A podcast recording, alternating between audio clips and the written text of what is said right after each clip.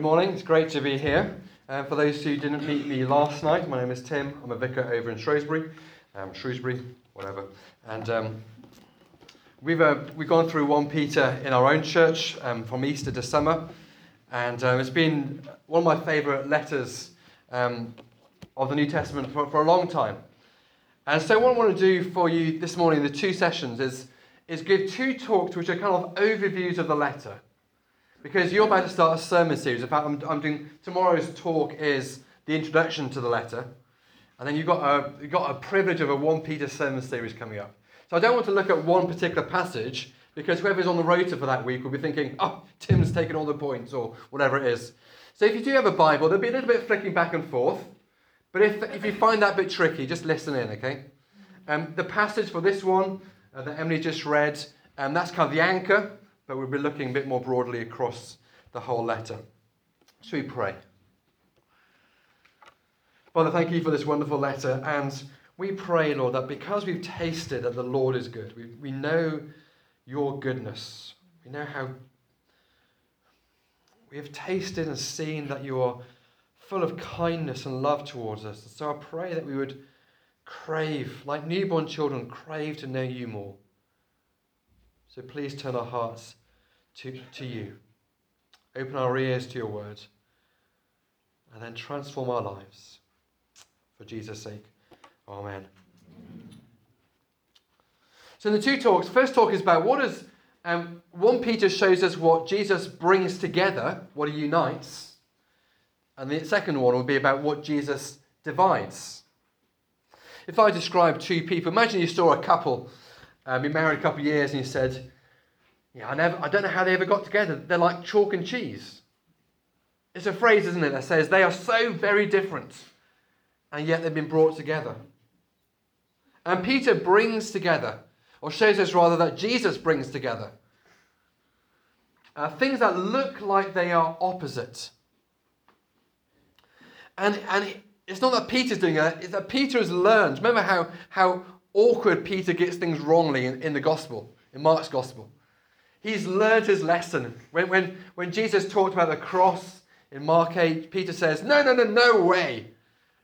But now, when it comes to his letter, Peter rejoices and builds everything on the foundation of Christ crucified and risen. I think the, the reading we had, chapter 2, verses 4 to 12, are the, the theological center of the whole letter. And Peter describes Jesus as the living stone, rejected by humans, but chosen by God and precious to him. So Jesus is both rejected and precious.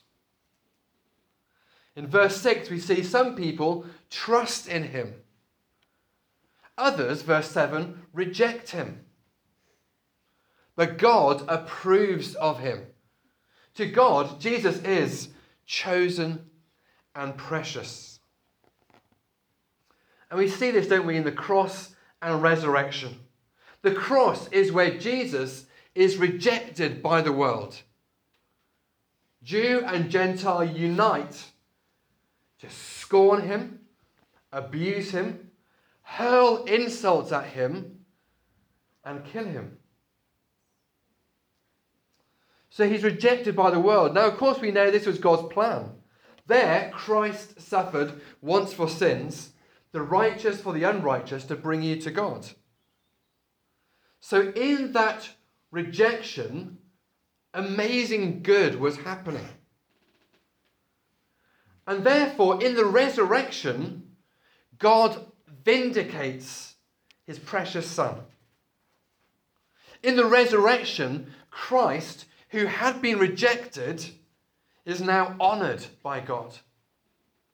Christ goes into heaven to sit at God's right hand with angels, authorities, and powers in submission to him. Jesus submitted to Pontius Pilate, to the governors, to the, to the cross. But now he's been glorified with all things and all creation submitting to him. So in 1 Peter, we see that Jesus brings together suffering and glory. Suffering and glory seem like complete opposites, don't they? But Jesus, by his death and resurrection, brings the two together. He, he welds them together. So you can't separate them anymore. Rejected by the world, but honored by God. Crucified, but risen. Suffering, but glorified. And Jesus now is full of life and honor and glory. And the fact that suffering and glory are tied together means that the path to life, honor, and glory is suffering, rejection, and death. There's only one way to the glory it's the path of suffering. But if you're on the path of suffering, it means destination is glory. He's tied these two things together permanently. So when the church, as God's chosen people, are experiencing suffering, rejection, and death, God is at that process, in that moment, in the process of bringing us to life, honor, and glory. Jesus unites suffering and glory so that when we suffer, we are more confident of glory and we cling to the promise of glory to come. Jesus is the living stone rejected by humans, but chosen by God and precious to Him. So when we come to Him, as we are this morning, we come to Him, the living stones. We are now living stones. And therefore, we too will be rejected by the world, but we live as the, those chosen by God and precious to Him. Let's look at the way that this suffering and glory theme runs through the, the whole letter. So, if you're, a, if you're a Bible follower, get your fingers warmed up.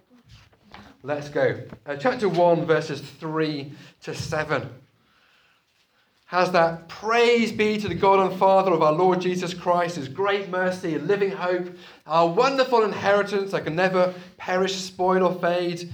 It's absolutely fantastic truth there. And verse 6 In all this you greatly rejoice, though now, for a little while, you may have had to suffer grief in all kinds of trials. There is suffering. But these have come so that, just like gold is refined by fire, our faith is being refined in the suffering to result in praise, glory, and honor when Jesus Christ is revealed. The suffering and trials of this life are leading to praise, glory, and honor. Chapter 1, verse 11. Peter says, Remember the Old Testament, all those prophets? What were they writing about? The Spirit of Christ in them was pointing out, verse 11, predicting the sufferings of Christ and the glories that would follow. And the Old Testament prophets, they knew the Messiah would suffer and, and be entered into glory, and they were like, when's it going to happen? What the the time? What would be the precise circumstances? Is it soon? Is it later? But they knew that they were speaking to a future generation on the far side of the suffering and glory of the Messiah. So the Old Testament is the foundation for, for this, this bringing things together in Jesus. Chapter 2, verse 12, which we've had read already. Live such good lives among the pagans in the world that Though they accuse you of doing wrong, there's the suffering. They may see your good deeds and glorify God on the day He visits us. As we do good, like Christ, we will suffer like Christ, be accused like Christ, but it's leading to glory. Chapter 2, 20 to 21. Peter's writing to, to slaves here but he's writing to slaves as model Christians. he says, halfway through verse 20, if you suffer for doing good and you endure it, this is commendable before God. So you'll be beaten up, you might be harmed or might suffer, but God says that is commendable, that is good, that is worthy of honor. To this you were called because Christ suffered for you. Leaving an example they should follow in his steps. The glory word isn't used there, but we see that, that the call to suffering is a call that we have in the Lord Jesus Christ. Chapter 3, verse 13. Who is going to harm you if you are eager to do good? As a general rule, if you do good, people like that, but of course, it's not always the case. Verse 14 Even if you should suffer for what is right, you are blessed. Suffering and being blessed are brought together. Chapter 3, 17 and 18. Again, we see this. The, the, the, Jesus is the, is the one in whom they're brought together. So, verse 17 it's better if it's God's will to suffer for doing good than for doing evil. For Christ also suffered once for sins, the righteous for the unrighteous, to bring you to God. In his suffering, great glory comes because we're brought to God. The passage goes on through some very tricky verses about uh, Noah's Ark. Uh, to Jesus at God's right hand with angels, authorities, and powers in submission to him. So Jesus' path of suffering leads to his vindication, his triumph, his authority over all things. And we, joined to Jesus, will follow the same path. Chapter 4, verse 12. This is why those journal Bibles are great, because you can just flick around and, and, you know, the pages are all close to each other. And you, you and your thin page Bibles, you're like, oh, God to Jude already it's too far. um, but chapter 4, verse 13. Do not, dear friends, do not be surprised at the fiery ordeal that has come on you to test you, as though something strange were happening to you. You're joined to Jesus. You're so, so suffering and fiery ordeal, that's not strange. Verse 13, but rejoice. For inasmuch as you participate in the sufferings of Christ, you may be overjoyed when his glory is revealed. And then he goes on, it's not just that it's suffering now and therefore there's glory in the future. No, it's even more closely tied together. If you're insulted for the name of Christ, you are blessed, for the Spirit of glory and of God rests on you. Maybe you're at school or college, and the word gets out that you're a Christian, and there's an awkward conversation perhaps about what you believe and don't believe, and maybe your name is insulted. In that very moment, the Spirit of glory and of God rests on you. You might not feel like that, but it's true. And the Spirit of glory and God rests on you in that moment of suffering, in part to comfort and strengthen you, and in part for God to say, I am with you, and in part to reassure you, because the Spirit loves to join things together. The Spirit loves to bring unity. So even as you're insulted, even as you are pushed to the side, the Spirit is joining you to glory into God.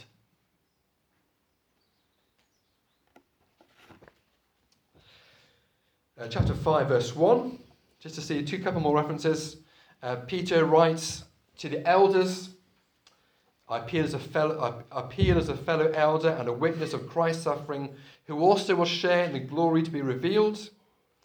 And he says to elders that when you serve your people, then you receive a crown of glory that will never fade away. That's in verse 4. Chapter 5, verse 10. Really, this is the last reference. Um, and the God of all grace, who called you to his eternal glory in Christ, after you suffered a little while, will himself restore you and make you strong, firm, and steadfast. Glory is ahead. There is suffering, but that's the process by which God makes us strong, firm, and steadfast. So, Jesus, in his person, in his death and resurrection, he brings together suffering and glory. He is the living stone the foundation of the temple. Rejected by humans, but chosen by God and precious to Him. And so we, built on Christ, coming to Him as living stones ourselves, we will re- be rejected. There will be suffering. But we are also chosen by God and precious to Him with glory, the Spirit of glory on us now, and glory to be revealed when Jesus comes back. This is the suffering of the normal world. This is the suffering of being a follower of Jesus. More of that in the next section. But Jesus unites suffering and glory. And spot that theme in the coming weeks at church. Secondly, Jesus unites ordinary life with God's amazing purposes. We might think of ordinary life, that's you know, getting up, brush your teeth, look after the kids, do some work, come home, do the chores, go to bed. That's ordinary life.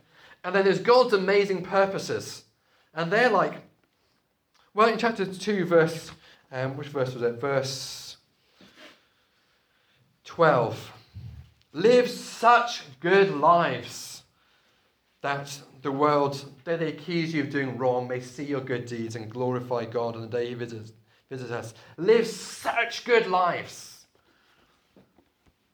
We are, we are the chosen people of God with this extraordinary calling to be part of God's eternal purposes. So there's normal life, isn't there? The brushing the teeth, the chores, the looking after children, the grandchildren, the, they're just going around with aches and pains and hardship. And then maybe now and again you dip into the, the, the good stuff, the, the, the, such good lives. You, you know, maybe you, Mother Teresa looks at you with impressed eyes at uh, your dedication to working in the slum. Or maybe Billy Graham thinks, man, I wish you could preach like you guys. and it feels, doesn't it, like God's amazing purposes must be something different from ordinary life. But no, Peter brings the two together.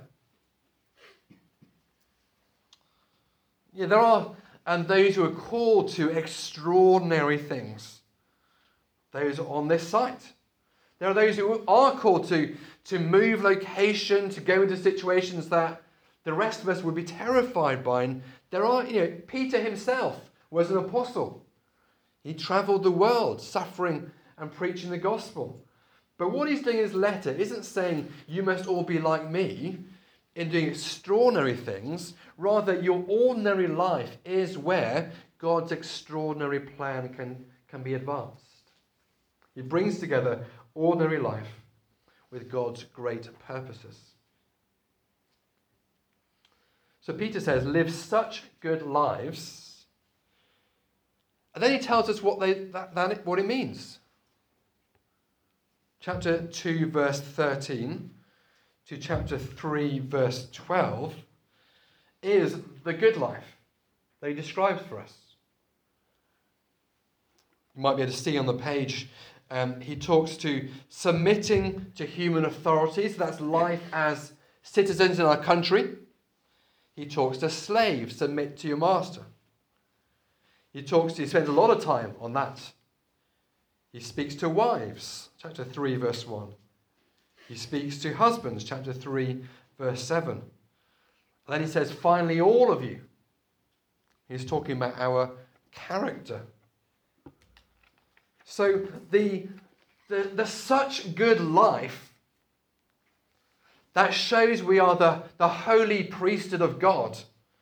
There's such good life that is that, that flows out of our calling to be God's special possession. That such good life is worked out in the context of ordinary life in the country, slaves suffering, maybe workplace application there, husbands and wives and, and our character and our relationship with each other.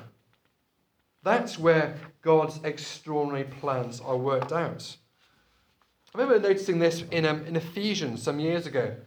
Remember how Ephesians starts off with those three chapters, which are kind of God's eternal purposes are to bring all things together in Christ. Amazing, grand. The church is there to display God's glory to the angelic beings and go, wow, What's church all about then? What's God's amazing plan for us? And he says, right, husbands, wives, parents, children. You go, is that it? Is that it, uh, Paul in Ephesians? Is that it, Peter?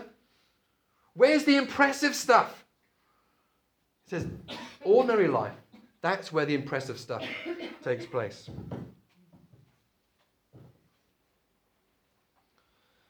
You'll go into this section in, in more detail in your sermon series, but let me just show you um, I'm not going to preach all those verses, chapter 2, verse 12 to chapter 3, verse 12 in one go uh, now, but let's just look, dip into it to see how in ordinary life we see glimpses of God's amazing purposes coming through.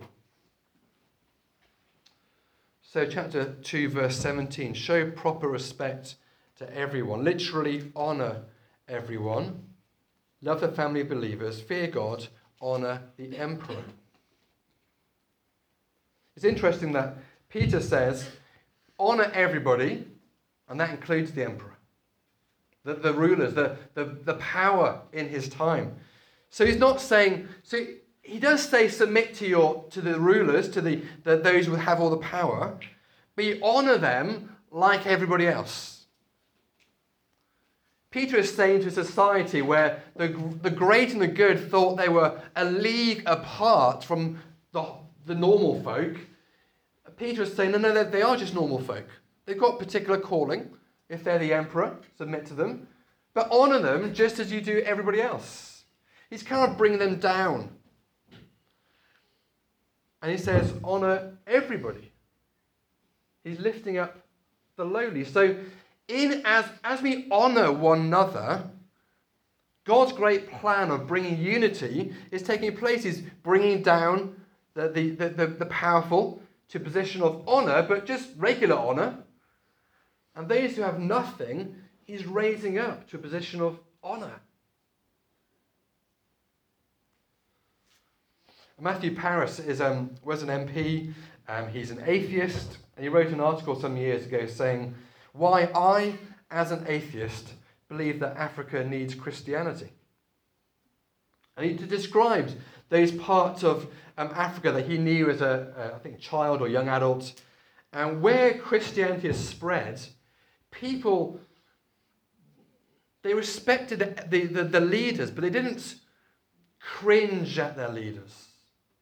They didn't treat the leaders as the best and the greatest to be worshipped and obeyed at all costs. The Christian regions where the gospel has spread kind of brought down the big people to a normal level and lifted up the lowly. Early Christians were renowned in the Roman Empire for honoring the unborn and the newborn, often literally cast aside in the Roman world. Christians honored the weakest, the frailest, the youngest, and they honored the elderly and the frail. I really think one of our biggest mission fields as church must be the nursing homes, the care homes, where so often people are just a little bit pushed to the side, and we need to be there saying, We honor you. So, in our honoring, normal stuff, God's eternal purposes are being fulfilled. I'm looking at the time. Well, I'll keep going for a few more minutes. Um, Peter writes to slaves. Slaves, submit yourself to your masters. And he says, well, what's remarkable here is that Peter is writing to the slaves. And he says, You slaves, you are model Christians. Live as God's slaves, verse 16. And slaves are the one who are explicitly told, You have a calling to follow Christ. So Peter is giving to slaves a dignity that nobody else gave them. You ever heard of Aristotle? Great philosopher, one of the giants of Western thought. He said, slaves can't really suffer. Because if you kick a rock, it doesn't suffer, does it? If you kick a slave, it doesn't really suffer. It's too low to really suffer. Now that seems utterly absurd to us because Christianity has such a big impact on the world. There are lots of people writing to masters in the Roman world saying, make sure your slaves behave this way.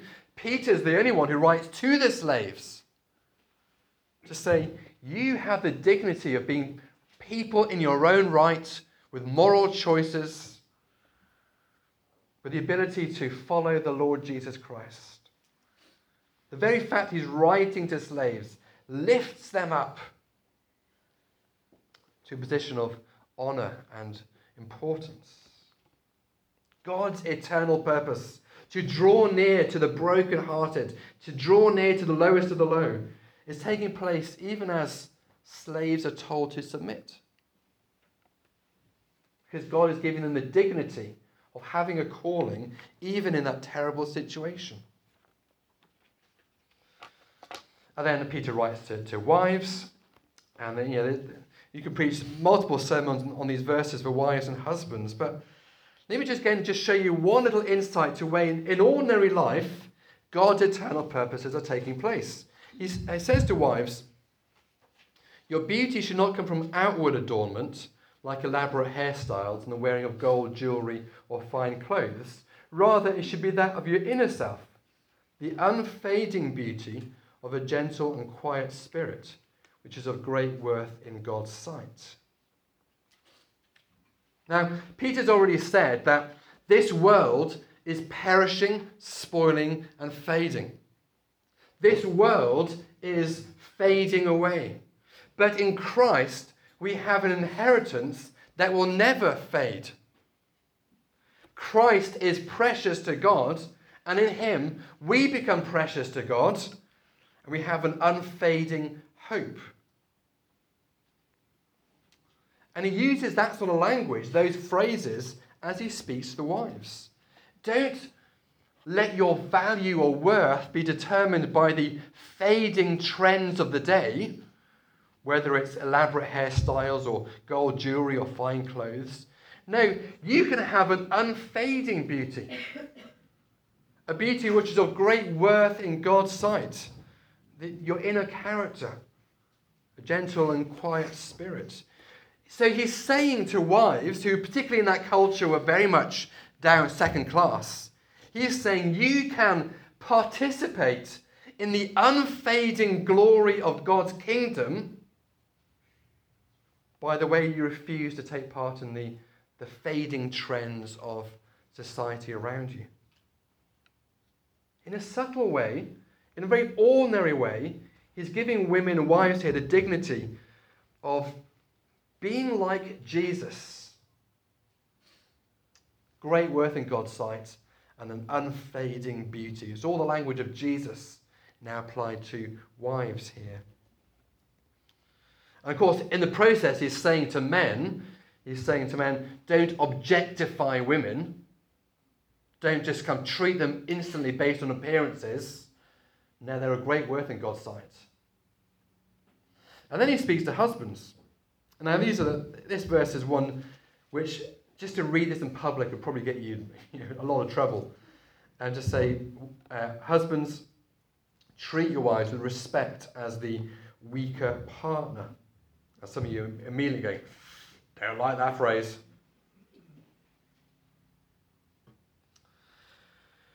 If you saw, um, what does he mean? The, the phrase is literally weaker vessel. Why is that significant? Because it takes on a, a particular meaning in the context of the letter. Imagine um, Paul's back from York and you, you pass Paul and I talking in the corridor and you hear Paul say to me, I think we need to organise, need to arrange a service. You immediately think we're planning some sort of church event, don't you? Music, hymns, prayers, and so on. Now imagine you walk past me and I buy a car and the boot is open, or the bonnet's open rather, and there's a guy with the blue overalls and oily hands saying, I think we need to arrange a service. You now think of something different, don't you? You think the car needs servicing.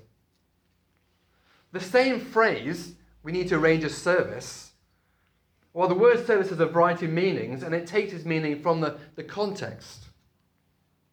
So when Peter describes wives as weaker vessels, in the context of lots of language about the temple, he's thinking about vessels in the temple, the Old Testament temple. The vessels that stored the important gifts and material used for the temple. And when he describes them as weaker vessels, well, let me ask you this. Um, do you, hands up if you have a home, have a, a set of really fine china. Anybody have that? No chance. No chance. Some of you don't have that. Um, does that get used when there's lots of children around? No. And it's who's it for? It's for the best guests, isn't it? So you, some of you will have. There's the plastic cups that the children have. You can, you can hurl them from a, a great height. They're not going to break at all. They're pretty strong. And there's the weaker, more precious things that come out for the best occasions. The temple had the clay pots, the stone jars for the ordinary stuff, but had more precious vessels made of silver and gold. They were weaker, but used for the most holy parts of the temple. And Peter's saying, why, husbands, treat your wives. Now, they might be physically weaker than you. That's kind of an average, uh, an average statement. Um, but treat them like the weaker vessel, like those parts of the temple, the weaker vessels, the gold and silver ones used for the most sacred functions of all. So Peter's saying, husbands, you can, you can be part of God's amazing purposes by treating your wives as the most precious part of God's amazing temple. That's why husbands don't do it, their prayers are going to be hindered because God's holy vessels are being mistreated. And it's amazing that in the, in the Greek world, it's assumed that the most holy, sacred people, well, that's Caesar, that's Julius Caesar. Um, and Peter says, no, no, no. Um, wives, you can be the most sacred vessels in God's temple. Husbands, treat your wives like that. So, in these little different ways, Peter is saying ordinary life can be injected, and infused with glimpses of God's eternal purposes. So that when we're weak or despised or without power, we can be like Christ at the cross, where God's plan is brought into being. So, in our normal life, even in suffering, weakness, shame, even in powerlessness, even in the small things, ordinary life can be brought together with God's amazing purposes to declare Christ's cross to the wider world. So, the foundation of all things is, is Jesus. Jesus, who is rejected but chosen by God and precious to him. Jesus, who in his weakness and suffering and sorrow is the location of God's eternal purposes. And Peter wants to show us that in Christ, these things opposites are brought together. In Christ, suffering and glory are brought together. So if we're suffering, we know glory is coming. And in Christ, ordinary life and God's purposes are brought together so that in ordinary, boring life, live for Jesus, we might know that God's plans flowing from the cross might advance to all the world. Let's pray, shall we?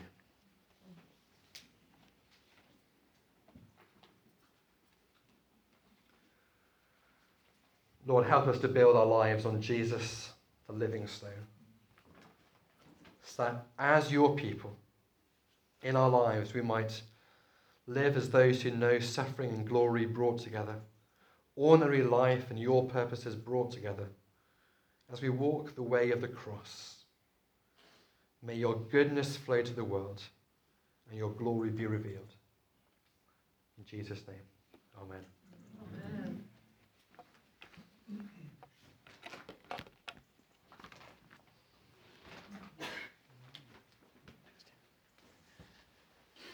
Thank you very much, Tim. Um, isn't it really encouraging that in ordinary, everyday boring life, God's impressive purposes are being worked out. I think that's really, really encouraging, and it's been great to, to get insight into that this morning. So thanks, Tim.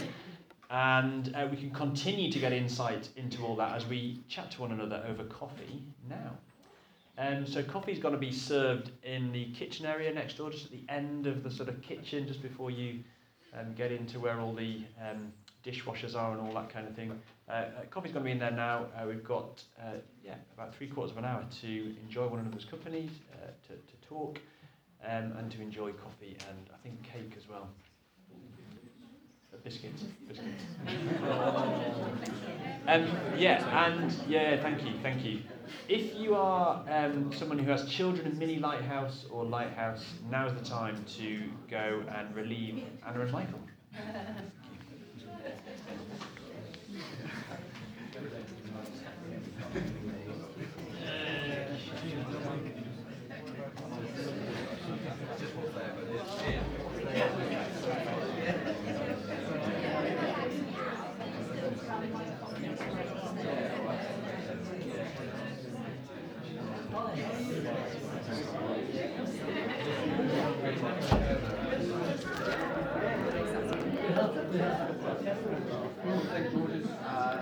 Do you like the new um, Trinity wear uniform? Yeah, that's it. We, we always we always coordinate. We always coordinate. Did you stop it or did Tim stop it? Did I what? Did you I- stop I it? haven't No, stopped Tim it. must have stopped it. No, no, he didn't stop it.